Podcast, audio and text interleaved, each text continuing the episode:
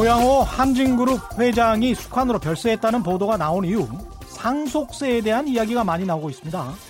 고 조양호 회장의 아들 조원태 씨가 회사를 물려받으려면 1,700억 원 안팎을 상속세로 내야 하는데 이렇게 되면 경영권을 뺏기게 되는 것 아니냐.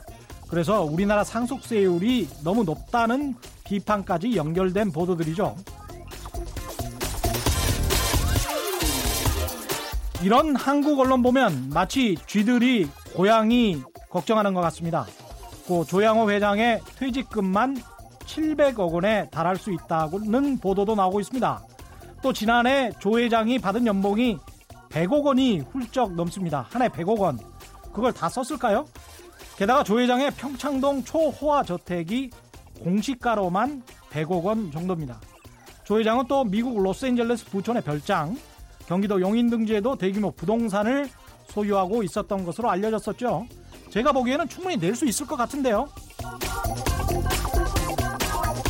그리고 말입니다. 설사 상속세를 못 낸다고 하더라도 그걸 왜 우리 언론이 걱정해야 하죠?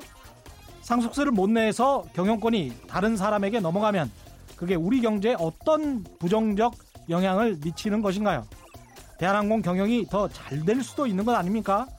땅콩 회항으로 유명한 조씨 가문이 꼭 대한민국 국적 항공사를 운영해야 이 나라의 국격이 서고 경제가 잘 돌아갑니까? 이들 가문의 장남이 회사 잘 물려받으라고 나라 법까지 바꿔서 상속세율을 낮춰주자고요? 이런 게 자본주의 법치국가입니까? 기업에서 보내주는 보도자료, 홍보팀이 말해주는 것만 가지고 받아쓰기 하는 기자들 제발 좀 생각 좀 하고 기사 씁시다. 정말 지겹습니다. 안녕하십니까. 세상에 이익이 되는 방송 최경령의 경제쇼 출발합니다. 오늘의 돌발 경제 퀴즈입니다. 미국이 우리나라를 포함해 8개 국가는 이 나라의 원유 수입 금지에 대해 애외를 인정해 줬었는데 앞으로 이런 애외 조치를 인정해 주지 않을 것이라는 소식이 전해지고 있습니다. 그러니까 다음 달 3일부터 이 나라의 원유 수입이 또 금지된다는 이야기입니다. 우리나라 석유화학 업계로서는 타격이 타격이 불가피할 것으로 보이는데요. 이 나라 이라크 말고 중동의 강국입니다. 미국과 사이가 오랫동안 좋지 않았죠. 어디인지 정답을 아시는 분은 짧은 문자 50원, 긴 문자 100원에 정보 이용료가 부과되는 샵 9730번으로 문자 보내주시거나 무료인 콩과 마이케이로 보내주셔도 됩니다. 정답 보내주신 분들 가운데 다섯 분 선정해서 주방용품 세트 보내드리겠습니다.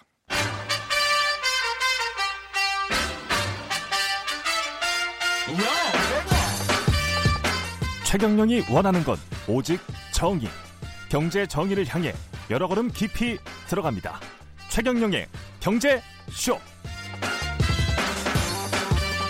쏟아지는 경제 뉴스 가운데 꼭 짚어봐야 할 오늘의 뉴스 경제 뉴스 브리핑 방기웅 경향신문 기자와 함께합니다. 안녕하세요. 네, 안녕하세요.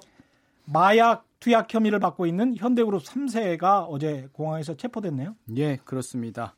어, 마약 투약 혐의를 받고 있는 현대그룹 3세 정모 씨가 예. 영국에서 귀국을 했고 예. 귀국을 예. 하는 자리 그 공항에서 음. 경찰에게 붙잡혔죠. 아, 정 씨는 지금 현대 기술투자 상무로 근무를 하고 있습니다. 예. 경찰 조사에서 정 씨는 대마를 구입했고 또 흡연한 사실 대부분을 인정했습니다. 음. 아, 경찰은 조만간 이제 정 씨에 대한 구속영장을 신청할 예정이고요. 있고요. 아, 정 씨는 서울 자택에서 과거 해외 유학 시절 알게 된 마약 공급책 이모 씨로부터 음. 변종 마약인 액상 대마 카트리지를 사서 세 차례 함께 투약한 혐의를 받고 있습니다. 음. 앞서 경찰에 구속된 SK그룹 그 창업주 고 최종건 회장의 손자 최모 씨와도 한 차례 함께 대마를 흡연한 혐의를 받고 있습니다. 이 재벌가 자녀들 뭐 3세들 4세들의 일탈이라고 예. 표현하기는 좀 약하고 이 사람들이 또 그 회사에서 또 주요 직책도 맡고 있고 뭐 그렇지 않습니까? 그렇습니다. 이런 분들이 음. 지금 뭐 불법 행위, 범법 행위를 하고 있는 건데요. 예. 아, 이정 씨는 이제 정주영 명예회장의 팔남인 정몽일 현대 엠파트너스 그러니까 회사 이름으로는 예. 현대 기업금융이라고 많이들 기억하실 텐데 음. 이 회장의 장남입니다. 아, 정주영 어, 회장의 손자죠. 손자네요. 예, 그렇습니다. 예. 이제 뭐 아까 말씀드린 대로 아버지 회사에서 근무를 하고 있고요. 예. 이 정 씨의 여동생이 또 있는데요. 음. 2012년 대마초 투약 혐의로 벌금 300만 원을 선고받은 전력이 있습니다. 음. 음, 한편 또 아까 잠깐 소개를 해드렸지만 네. 이번에 체포된 SK그룹 3세는 말씀드린 대로 SK그룹 창업주 손자이자 고 최윤원 SK케미칼 회장의 외아들입니다. 어. 아, 미국에서 대학을 졸업한 최 씨는 SK그룹 계열사인 SKD&D에서 근무한 그런 경력을 갖고 있습니다. 미국에서 대학을 졸업 을 했죠. 제가 2014년에 아주 음. 중요한 보도 KBS 탐사 보도팀이 한 건데 네. 이걸 좀 소개를 시켜드리고 싶어서 오늘 좀 가지고 나왔는데요. 예. 국내 10대 재벌 기업 창업 세대부터 5세대까지 일가 921명을 조사를 한 적이 있어요. KBS 탐사 보도팀이 예. 출생, 국적, 교육, 병역 그리고 부의 대물리 과정을 추적해서 조사했는데 출생지가 확인된 628명 가운데 미국 출생자가 119명이에요. 음.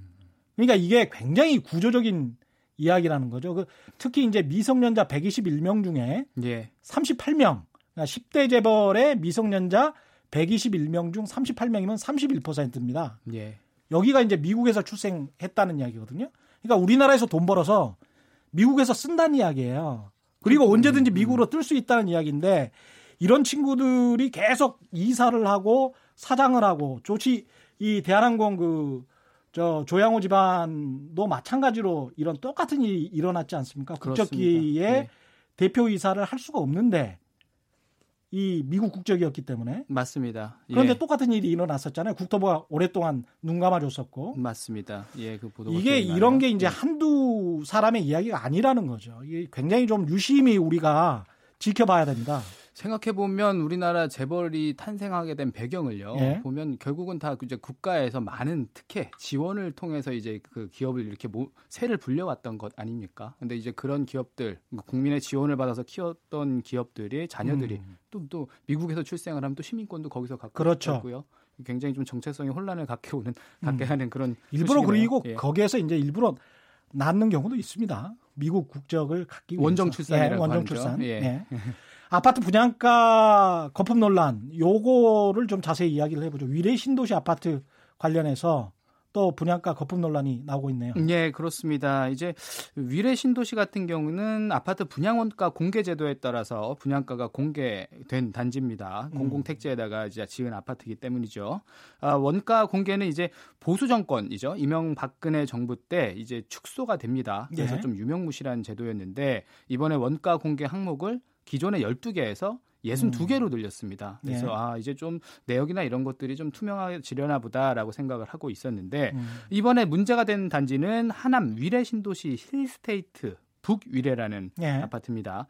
아, 평균 분양 가격이 3.3제곱미터당 1,830만 원 정도가 되는데요. 음. 아, 이 가격도 좀 아, 높다 생각할 수 있지만 그 다른 위례 신도시 입주 아파트 시세보다는 그래도 한 30% 정도 저렴한 수준이라고 합니다.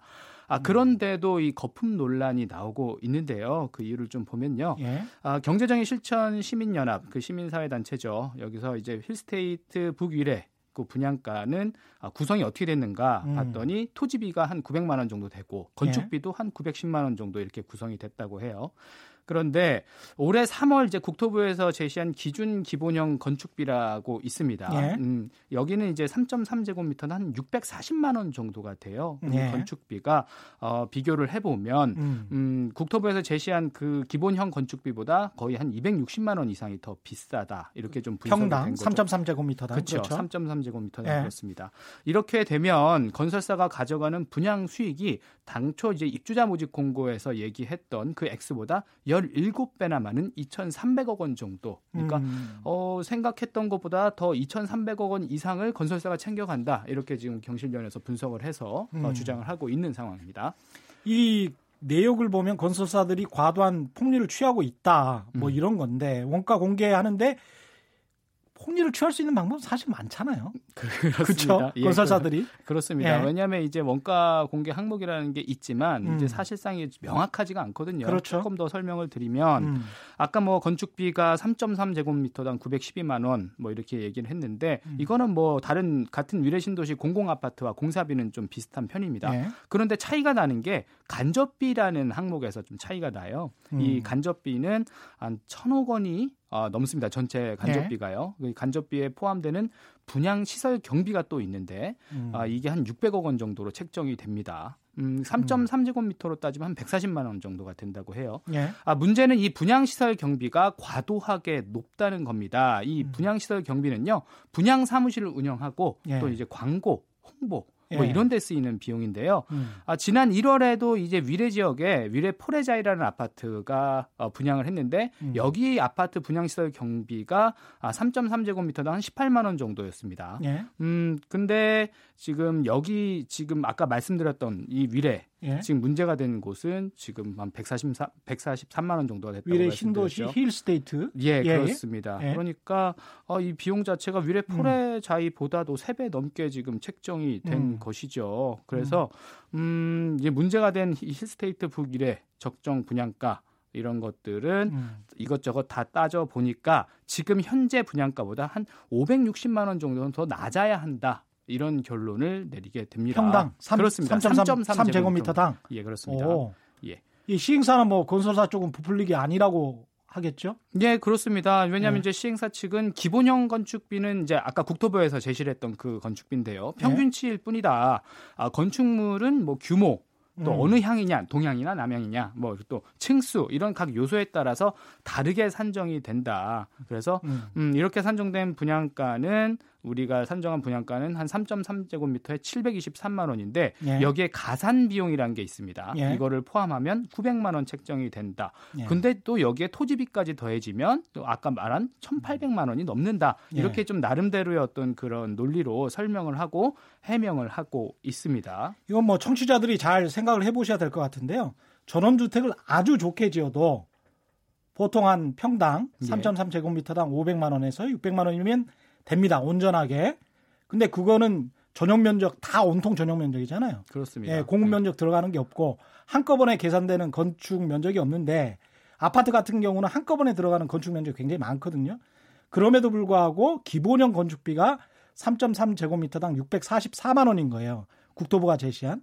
근데 이 국토부가 제시한 것도 사실은 원래 업계에서 취합을 해가지고 그 평균치를 국토부에 갖다 주고 국토부가 예. 그거를 그대로 공고하는 방식이거든요. 예, 예. 그래서 사실은 업계 이익이 이미 644만 원, 이 3.3 제곱미터당 다 들어가 있습니다. 제가 이것도 취재를 한번 해본 적이 있어가지고 음. 업계 논리가 어떤 식으로 돌아가는지는 알겠는데 예. 그런데 실제로 거기에서 이제 더 더하고 더 더하고 하니까 자꾸 이렇게 폭리 가 아니냐 이런 네. 주장이 나올 수밖에 없는 것 같아요. 기본적으로 불신이 좀 깔려 있는 것도 있습니다. 예. 그동안에 해왔던 행태 때문이죠. 예. 네. 이게 분양 승인을 내준 지자체는 어떤 입장인가요? 일단 뭐 승인을 내줬기 때문에 예. 같은 배를 타고 있습니다. 건설사와 같은 배를 타고 있습니다. 예. 이제 뭐 분양가 심사 당시에 정해진 뭐 조건에 따라서 기본형 건축비, 가산비 따라서 심의를 했을 뿐 특정 업체에게 우리가 특혜를 줄 이유가 없다. 뭐 이렇게 좀 얘기를 하고 있고요. 음. 그런데 이런 해명과 달리 좀 심사가 허술하다는 지적이 계속해서 나오고 있습니다. 음. 왜냐하면 이제 원가 공개 항목이 올해 들어서 이제 늘어난 거잖아요. 그러면 지자체 심사나 이런 것들 기준도 더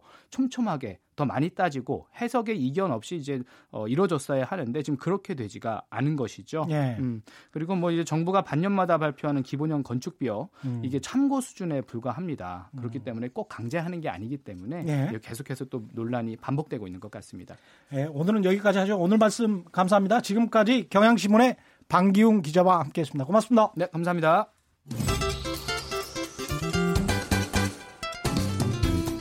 인간미 넘치는 진짜 경제 이야기 최경영의 경제 쇼. 역사학자 한국학 중앙연구원의 전우영 교수 나오셨습니다. 안녕하십니까? 네, 안녕하세요. 강남 하면은 뭐 용동 택지 개발지구부터 떠오르는 분들이 많을 텐데 네. 용동이 강남입니까? 어, 일단 정확한 표현은요. 예. 그러니까 1936년에 경성부역 확장으로 강남권역에서 처음 서울시 이게 경성부에 편입된 지역이 영등포예요. 예. 영등포가 처음이었고요. 예. 그래서 영등포의 동쪽 지대는 지금 이제 여의도를 포함해서 음. 영등포의 동쪽 일대를 전부 묶어서 영등포 동쪽의 준말로 영동지구라고 불렀죠. 아, 예. 그러니까 영동지구라는 말은 영등포 동쪽 일대예요. 그러니까 어디인지 좀 위치도 불명하고요. 전부 그러네요. 이제 뭐저 반포 지금 일대라든가 예. 반포 그다음에 저 그 신사동이라든가 예. 지금 뭐 저 지명으로는 신사리, 앙제리 무슨 뭐 다 그랬어요. 예. 서초리 이런 식이었었고요. 예. 전부 이제 경기도 광주군 언주면에 소속되던 예. 지역인데 어 1966년 아까 지난주에 말씀드렸듯이 예. 이제 불도저를 가지고 먼저 여의도 개발부터 시작했고요. 뒤이어서 강변로 건설을 시작했고요. 음. 그다음에 그 윤청 시장이 있을 때 제2 한강교라고 불리는 어, 양화대교 건설 공사가 시작이 돼요. 아. 그리고 그 다음에 이제 67년 8년 사이에는 경부고속도로 건설이 시작되는데 예. 경부고속도로 건설을 위한 그 건설을 위해서는 이제 강북과 이어지는 다리가 필요하고요. 아. 그게 당시에는 이제 제3 한강교라고 불렸던 그 한남대교? 한남대교 예. 건설 공사가 시작되죠. 그러면서 한남대교 남쪽에서 경부고속도로 이어지는 일대 전체가 이제 하나의 개발 대상이 되고요. 예. 거기를 택지로 조성하는 사업이 대략 67년 60, 요 무렵부터 활발하게 진행이 되거든요. 그때는 뭐 논밭이었습니까, 거기가? 그러니까 이제 이렇게 보시면 돼요. 그러니까 예. 어, 일제강점기에는 거기가 주로 이제 서울에 땔감 공급하는 저 시지였고요. 시지라고 보통 부르죠. 아. 땔나무를 배 가지고 배 타고 서울에 올라와서 파는 지역이었고 아. 해방 이후 6.25 전쟁 이후에도 1960년대까지는 어, 강북에만 사람들이 모여 살고 이제 그 산업 시설이라든가 회사 맞습니다. 직장이라든가 이런 게 있으니까 예. 거기는 전부 이제 논밭 아니면 이제 이른바 근교농업지대. 근교농업은 그렇죠. 뭐냐면 채소 과일 재배 지대예요. 어. 벼농사보다는 채소 예. 과일 재배가 활발한 지역이고요. 음. 그래서 과수원이 굉장히 많았고요. 어. 그다음에 좀저 서울 인구가 한 500만, 3, 400만 정도 이렇게 돼가니까 예. 화훼, 꽃, 아. 꽃 농장들도 많았고요. 그래서 아직도 양재동의 화해 뭐. 아, 그렇죠. 그러니까 제가 고등학교 서초동에 있는 고등학교에 입학한 게 1978년인데 예. 그때는 저희 고등학교가 하나 있고요. 예. 고등학교에서 100m 반경 이내에 중국 음식점, 고등학교 교사들을 위한 중국 음식점 하나 예. 개장했고요. 나머지는 전부 꽃밭이었어요. 그러니까 아무것도 없었어요 주변에. 아. 버스 정류장이 왜이 서울 볼판에 있나 할 예. 정도로 좀 황당한 좀그 어, 경관이었었죠. 그러던 곳을 어, 이제 택지 개발이라고 예. 어, 택- 거기에 이제 어, 100만 명, 예. 200만 명이 들어갈 이제 주택지로 개발한다고 하는 어, 좀, 좀 어이없는 사실은 당시 상황에서는 사람들이 어. 보기엔 좀 납득하기 어려운 그런 계획을 누가 여기. 와서 살까 뭐 이렇게 생각할 수도. 그렇죠. 아니 일단 어, 강남에 집을 갖고 있는데 직장은 강북이에요. 예. 근데 한강에 다리는 두 개밖에 없어요. 어. 어떻게 갔겠어요? 배 타고 출퇴근할 수도 없고. 어. 이제 그런 발상이 상황이 그랬었어요. 음. 그러니까 60년대 막 영동지구 택지 개발이 시작될 때는 예. 어, 사람들이 정신 나간 계획이다라고 생각을 했죠. 그런데 이게 단지 이제 택지로만 개발된 것이 아니라 예. 70년대 들어오면서 이, 이 강남 개발 자체에 좀 동력을 부여하기 위해서 어. 몇 가지 이제 정부 기구를 분산시키는 계획이 나와요. 그중 아. 그게 이제 삼획도시 구상이라고 그러는데요. 예. 행정부는 그 전, 전처럼 이제 강북에 든다 광화문 앞에 예. 정부는 그리고 어 입법부 예. 입법부는 여의도에 든다. 예. 그 여의도 국회의사당으로 이제 실현이 아, 됐죠. 예. 그리고 사법부는 강남에 든다. 아. 그래서 현재 지금 그렇게 돼 있잖아요. 그러네요. 입법, 사법, 행정이 어. 서울 시내에 이른바 구도심과 여의도와 강남으로 딱딱 놓여 있는 것이 그러네요. 70년대 나온 삼획도심 구상이고 이건 서초 이제 보훈단지가 그렇죠. 그렇게. 구성을 하면서 어. 실제로 강남에 주택만 들어가서는 안 되니까 음. 산업과 행정부 이런 것들이 들어가야 된다. 예. 이게 70년대 초에 이제 구상이 나옵니다. 아, 이게 강남 하면은 땅 투기의 역사를 빼놓을 수가 없는데요.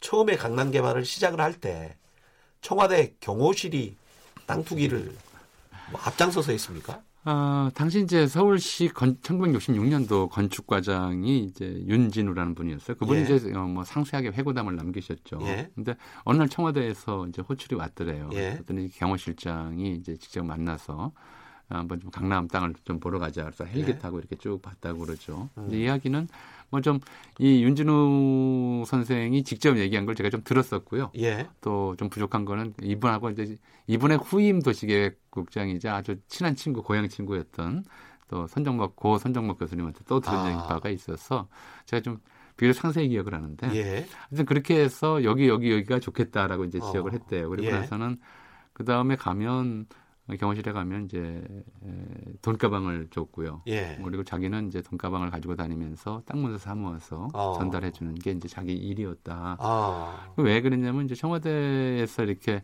그러니까 이 초기에 이제 그 강남 개발은 이제 어, 경부고속도로와 관련해서 예. 이제 전시에 예. 전쟁이 났을 경우에 그 박정희 대- 전 대통령이 그런 고민을 많이 했다고 그래요. 음. 서울 인구가 100만일 때도 휴- 그 전쟁이 났을 때 음. 피난을 못 가서 한강 다리 끊기니까 모두 남아서 이제 음. 적시하에 남아 있었고 음. 그랬는데 또 전쟁이 나면 이거 300만이 넘고 400만이 들어가는 이 인구를 어떻게 할 거냐. 어. 아, 한강 다리 하나뿐인데 어떻게 피난시킬 거냐. 이게 어. 고민이었다는 거예요. 그래서 제2 한강교가 66년에 또 이제 제3 한강교가 68년, 예. 69년에 이렇게 착공이 되거든요. 예. 근데 그런 고민 속에서 만들어졌다가 해보니까 음. 이 강변도로 건설도 그렇고 여의도 개발도 그렇고 이, 이 도로를 건설하고 그 주변에 택지를 조성하면 엄청난 돈이 생긴다는 걸 이제 알았던 거죠. 어. 그래서 어, 당시에는 또 미등기 전매가 허용됐던 시절이잖아요. 워낙 일반적이었죠. 그러니까 이제 예, 등기 안 하고 그냥 어, 팔아버리는. 그분들 말씀은 이제 예. 개발하기로 일단 먼저 헬기 타고 와서 저기를 사라, 사라. 예. 그럼 이제 사들이는 거죠. 예. 사들이고 나서 그다음에 개발 계획을 발표하면 예. 땅값이 천정부지로 오르고 그렇죠. 오를 때 또 팔면. 엄청난 돈이 생기고. 네. 그러니까 일반적으로 이제 그게 이제 어 1971년 선거를 앞두고 예. 어, 어, 그 대선 자금을 마련하기 위한 그런 음. 이제 프로젝트가 어, 강남 개발하고 결합돼 있었다라고 하는 거지 일반적인 예. 좀 그냥 땅 찍고 헤엄치기죠. 음. 개발하겠다 해서 개발 지역 땅 사모으고 개발 그 다음에 개발 계획 발표한 다음에 땅값 오르면 또 팔아서 현금화하고 음. 이런 방식으로 이제 돈을 모았는데 요걸 좀 잘 아는 사람들이 있었어요. 예. 아 이렇게 되는구나 하는 걸 아는 사람들이 있어서 이제 어떤 사람 같은 경우에는 예. 이제 지금 저 강남구청 주변에 40만 평의 땅을 가지고 있는 큰 지주였어요. 그저 어, 40만 평? 예. 저 과수원 어, 과수원만 40만 평을 가지고 있었는데 예. 아, 이번은 이제 자기가 소유한 땅 한가운데를 서울 시에 기부합니다. 아. 구청짜리로. 그래서 이제 강남구청 자리가 이제 만들어지고 아. 땅을 기부하면 그 구청이 들어가 버리니까 예. 그 주변 땅값 당연히 오르죠. 예. 뭐 이런 방식으로 이제 그 정보를 미리 안 사람들이 이제 그리고 또- 일부 땅은 이제 개발 차익을 얻기 그렇죠. 얻고. 아, 당연히. 그 주변 예. 땅들은요. 예. 그러니까 이제 이런 방식이기 때문에 예. 이제 그 윤진우 돌아가신 윤진우 씨, 어, 어, 그 손정목 선생의 이제 그 회고에 따르면 예. 본인은 이제 정보를 이용해서 뭐 투기에 동참하지는 않았는데 예. 이 정보가 어, 밖으로 나간 거에 대해서는 어떻게 얘기할 수 없다라는 거죠. 무슨 예. 얘기냐면 경기부처 관료들도 많이 했지 않습니까? 당연히 사실 이제. 다 아니까 그때 투기 굉장히 많이 했어요. 다 아니까 본인들 관료들도 직접 투기에 동참하고 예. 관료가 직접 하긴 뭐하니까 부인들 상대로 맞습니다. 투기 그게 복부인의 첫 번째고요. 예, 그게 복부인의 첫 번째입니다. 세 번째는 이 사람들이 투기에서 좀 돈이 좀 생기면 신나서 술 마시다가 예. 술 마시면서 이 얘기를 터놓으면 이제 술집에서 예. 이렇게 이 얘기가 유통이 되고 그렇죠. 그러니까 정보를 어, 정보 가지고 돈 버는 시대가 예. 70년대 말부터 80년대까지 내 예. 강남 개발의 시대 전체에서 엄청나게 에, 이제 그- 그야말로 한국의 부자들을 만들어낸 예. 대규모 프로젝트가 돼버린 거죠. 근데 정말 이제 역사학자로서 제가 좀 의식 이해가 안 되는 건요. 예. 사실은 단군 일의 최대 규모의 이른바 저 어, 돈 만드는 프로젝트였어요. 그러네요. 이렇게 급속하게 하나의 도시가 만들어지고 거기에 음. 많은 사람들이 몰려들고 거기서 엄청난 이제 재산 증식이 이루어지는 그런 과정이었잖아요. 예. 근데 이 강남 개발에 관해서는 그 흔한 백서 하나 안 남아 있어요. 아. 도대체 누가 어떻게 기획을 했으며 어느 어. 땅을 사들였으며 언제 얼마나 팔았으며 어떻게 계획했으며 이런 음. 것들이 다 일일이 백서를 남겨서 정부가 하는 일이었으니까 예. 그리고 어느 어, 어, 이른바 정부 부처라든가 예. 어느 공기업을 이주시킬 것이며 이런 것들에 대해서 다 회의록이든 뭐든 다 남아 있어야 그렇죠. 강남 개발의 전모를 알 수가 있을 거 아니에요. 예. 이게 무슨 뭐 민간 기업에서 한 일도 아니고. 예. 근데 여기 백서 하나 안 남겼어요. 어. 이게 이제 왜 안 남겼느냐? 워낙 백서를 남기기에는 예. 이제 개발 과정 자체가 구린 데가 많아서 그랬다라는 예. 게 이제 일반적인 이제 어, 추론인 것이죠. 어. 듣다 보니까 정치 자금을 만들기 위해서 강남 개발을 한 건지 강남 개발을 하다 보니까 정치 자금이 만들게 된 건지 뭐 그거 잘 그것조차 불분명합니다. 근데 이렇게 자- 보시면 돼요. 그러니까 예. 첫 번째로는 이제 6.25 전쟁 이후에 특히 저 1965년 이제 한일 국교 정상화 그리고 음. 이제 경제 개발 계획 그로 인한 이제 외자 도입이죠. 예. 그에 앞서 이제 서독의 이제 간호사 광부 파견, 예. 월남전 파병, 그다음에 아, 한일국교 정상화 이런 것들이 외제가 들어오는 계기가 되고요. 그러니까 예. 어, 5.16 직후에 무슨 저 경제개발 계획 5개년 계획을 수립해서 추진한다고 했지만 예. 한일국교 정상화 이전까지는 굉장히 지지부진했어요. 성과도 별로 없었고요. 음. 그러니까 외자가 본격적으로 도입되면서 이제 속도가 빨라졌던 것이거든요. 음. 그러면서 인구가 늘어나니까 아무래도 인구가 늘어나는 만큼 어, 대체 주거지 추가 주거지는 필요했어요. 음. 근데 어디로 확장할 것이냐, 음. 강남이냐 아니면 강북에 이른바 이제 북한산을 그렇죠. 우회해서나 예. 아니면 저희 지금의 고향 쪽으로 확장할 것이냐는 건 선택의 예. 여지가 있었어요. 예. 특히 강남 개발이라고 하는 것은 워낙 당시로서도 좀 어, 의외라고 판단했던 이유가 뭐냐면 음. 교량을 많이 만들어야 돼요. 그러네요. 다리를 이 다리가 1965년까지 한강에 다리가 하나밖에 없었어요. 그러니까요. 제일 한강, 한강역이 하나밖에 없는 상황인데 음. 인구는 몇 배로 늘어나는데 그 다리를 어떻게 감당할 것이냐. 근데 음. 첫 번째 이 문제였어요. 택지, 추가 택지가 필요했고 그런데 이게 이제 굳이 강남인 이유가 뭐였느냐. 예. 굉장히 불편하고 교통에도 불편하고 교량 때문에 지금도 한강 다리 항상 이제 출퇴근 시간에 다 막히잖아요. 예. 교통이 불편한데 이게 첫 번째 문제였고요. 예. 두 번째는 그럼에도 불구하고 강남을 택한 이유는 전쟁에 대비하는 필요가 있었다는 거죠. 또 음. 북한이 쳐들어왔을 경우에 음.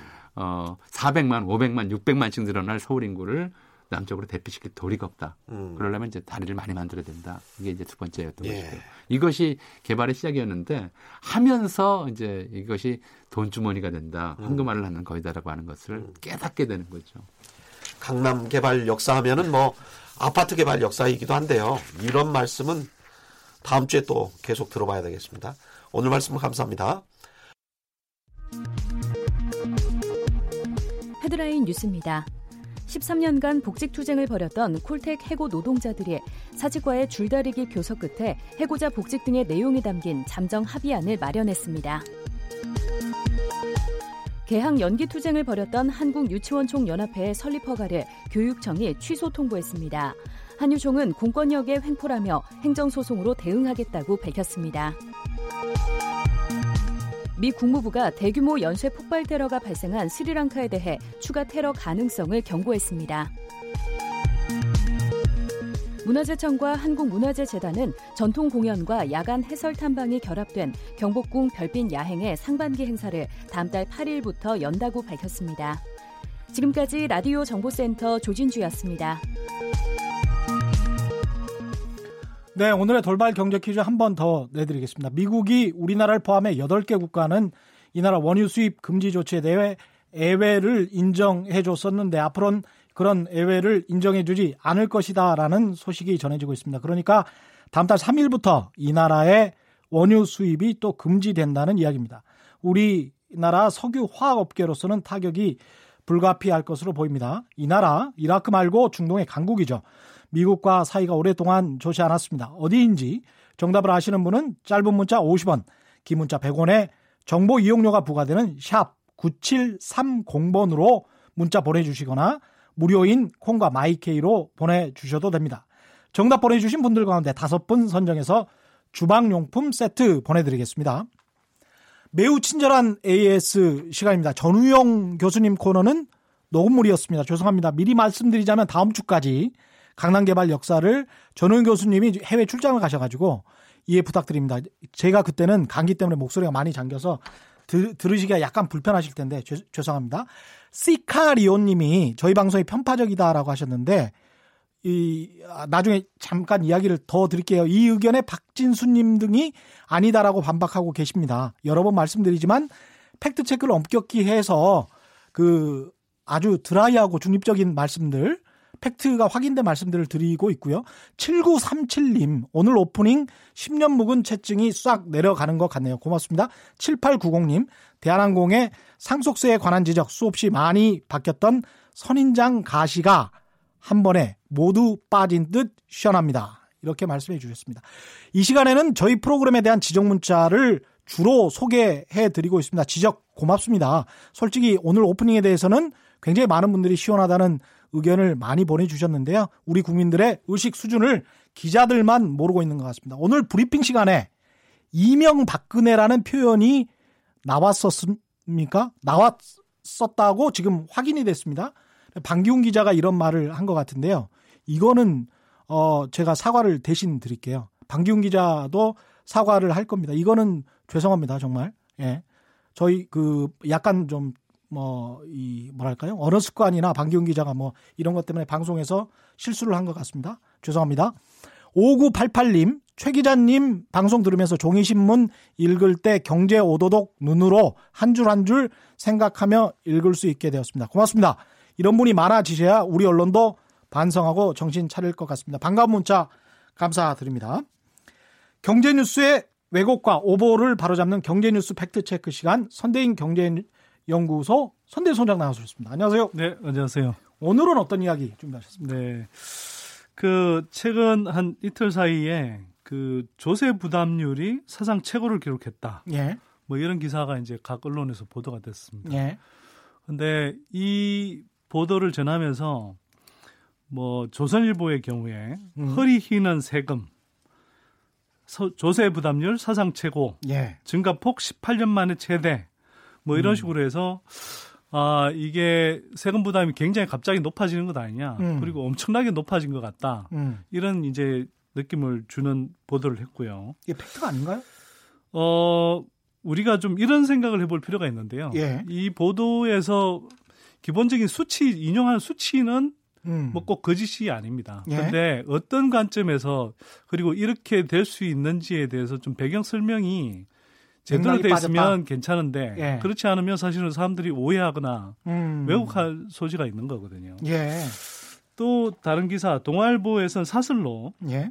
조세 부담률 역대 최고 세출 안 줄이면 감당 어려울 것 뭐 이런 음. 제목으로 이제 보도를 했는데요. 예.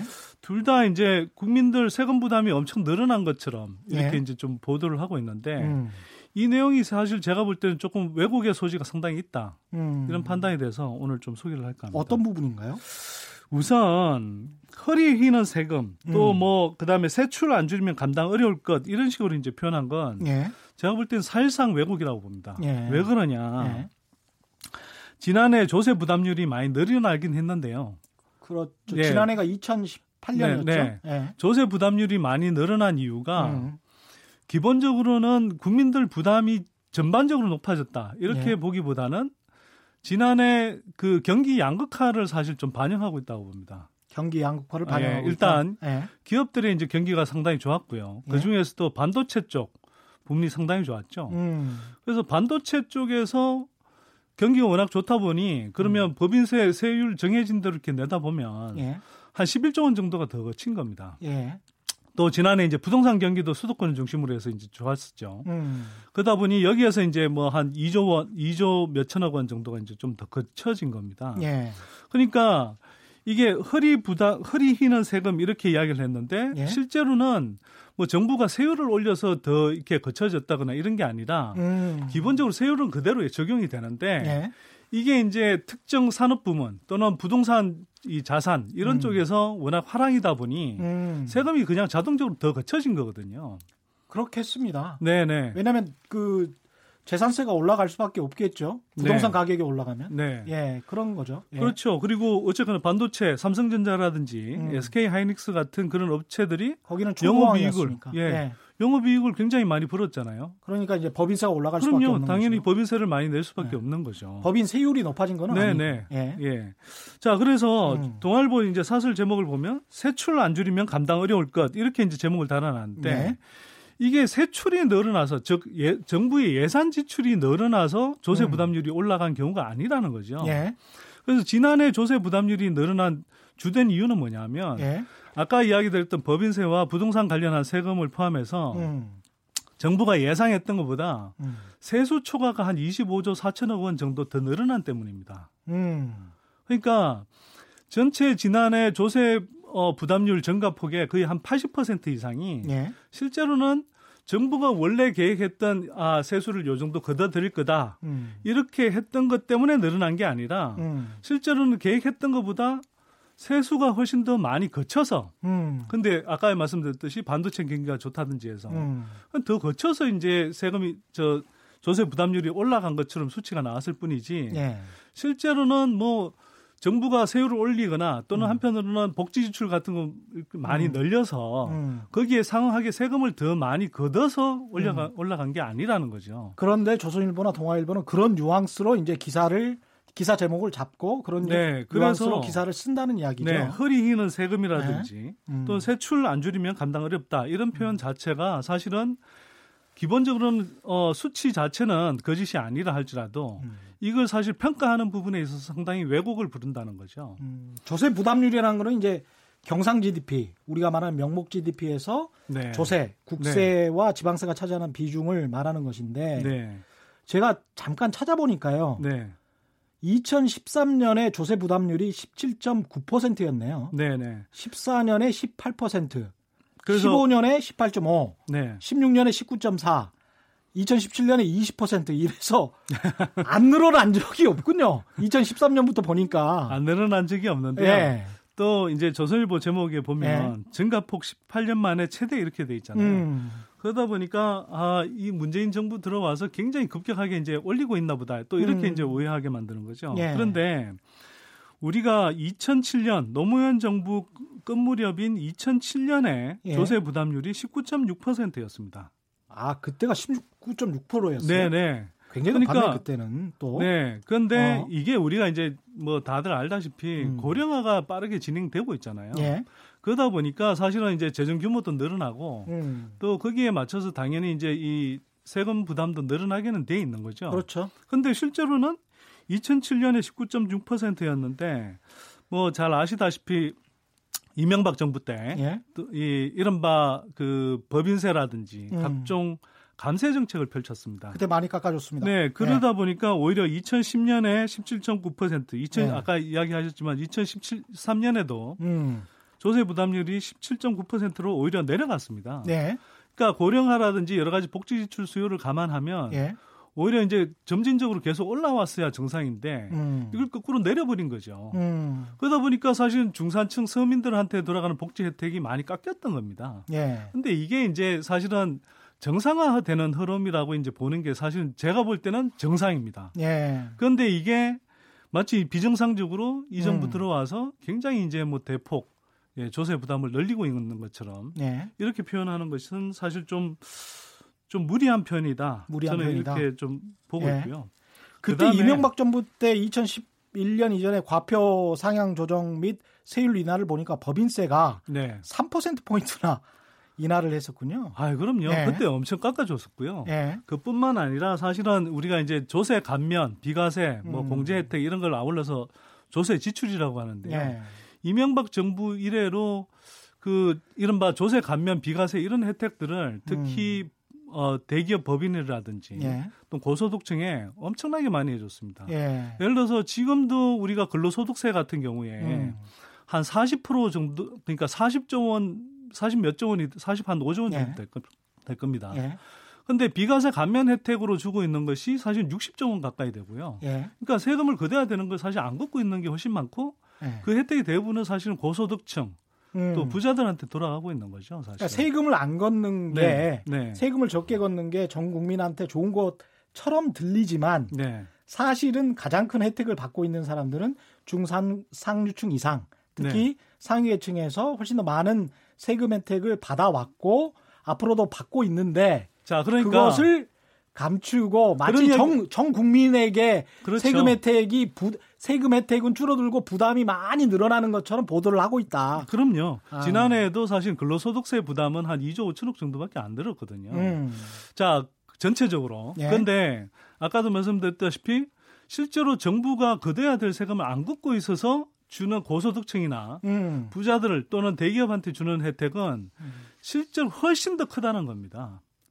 저희 면 어, 우리나라가 네. 상속세율 실질 그 세율이 네. 그러니까 실질적으로 부담하는 상속세율 거치는 게 네. 2% 정도.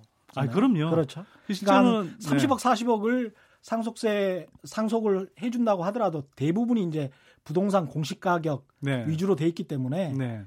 대부분이 배우자와 뭐 자녀가 한 두 명 정도 있다면 한 30억 정도까지는 거의 세금이 없는 그런 상황입니다. 그럼요. 특히 네. 이제 재벌 대기업들 3, 4세들 음, 음. 이 승계할 때 보면 사실 음. 탈불법적인 방식으로 일가 몰아주기라든지 네. 해서 네. 세금을 다 피해 가잖아요. 그렇죠. 이른바 세금 네. 없는 이제 지배권 승계를 하고 있는 셈인데 네.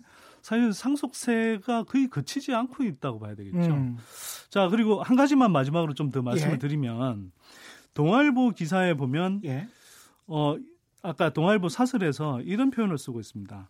스웨덴, 프랑스 등은 이미 노인 인구 비율이 높고 예. 복지 혜택도 많아 한국과 조세 부담률을 1대1로 비교하기 어렵다. 이렇게 음. 이야기했습니다. 음. 이제 한국의 조세 부담률이 OECD 평균이 34%에 한참 못 미치는 음. 아, 죄송합니다. 예. OECD 그 평균인 한 27%에 한참 못 미치는 지금 21.2%에 겨우 올라온 거잖아요. 예.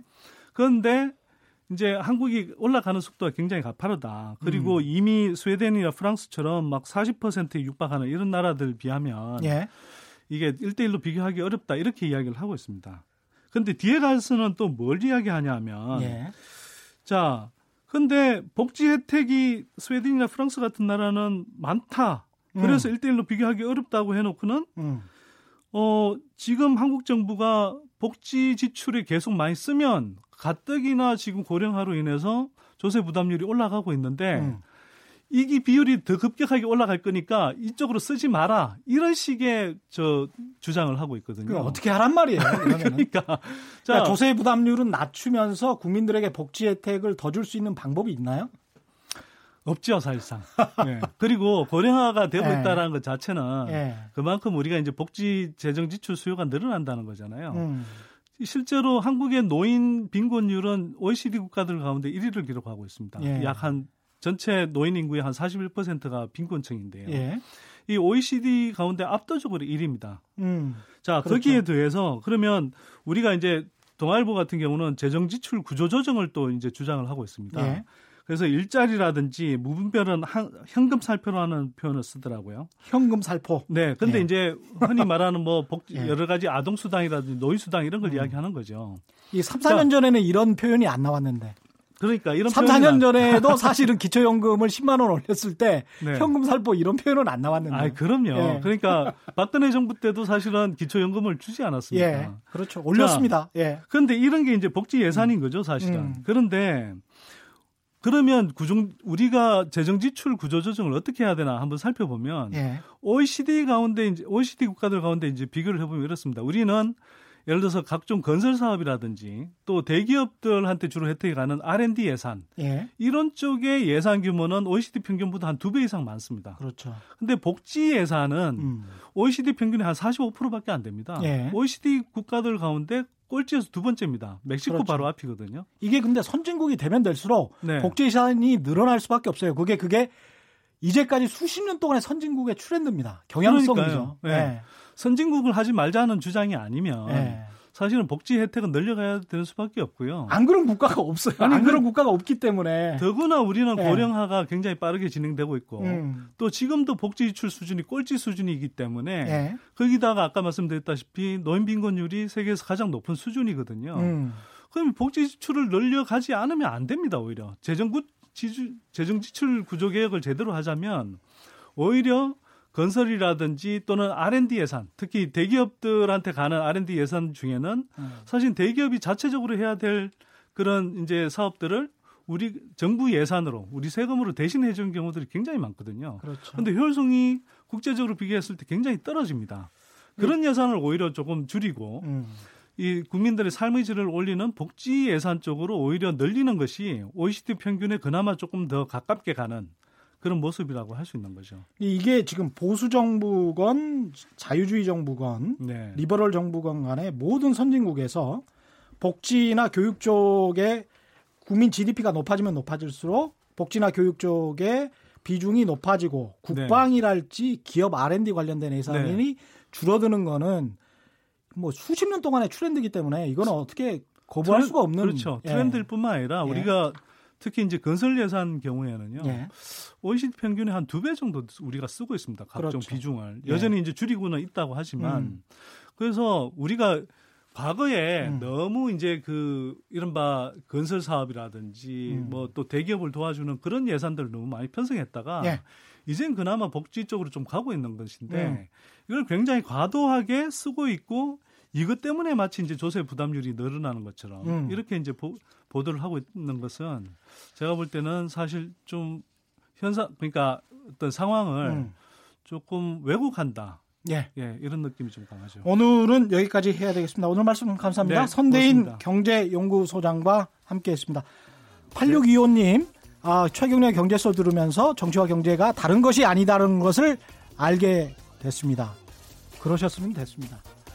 너무 오늘도 많은 문자가 와 있고요. 당첨자 분들은 홈페이지에서 확인하실 수 있고 제작진이 또 직접 연락드리겠습니다. 오늘도 함께 주셔서 감사드리고요. 내일 4시 10분에 다시 찾아뵙겠습니다. 지금까지 세상에 이익이 되는 방송 최경영의 경제쇼였습니다. 고맙습니다.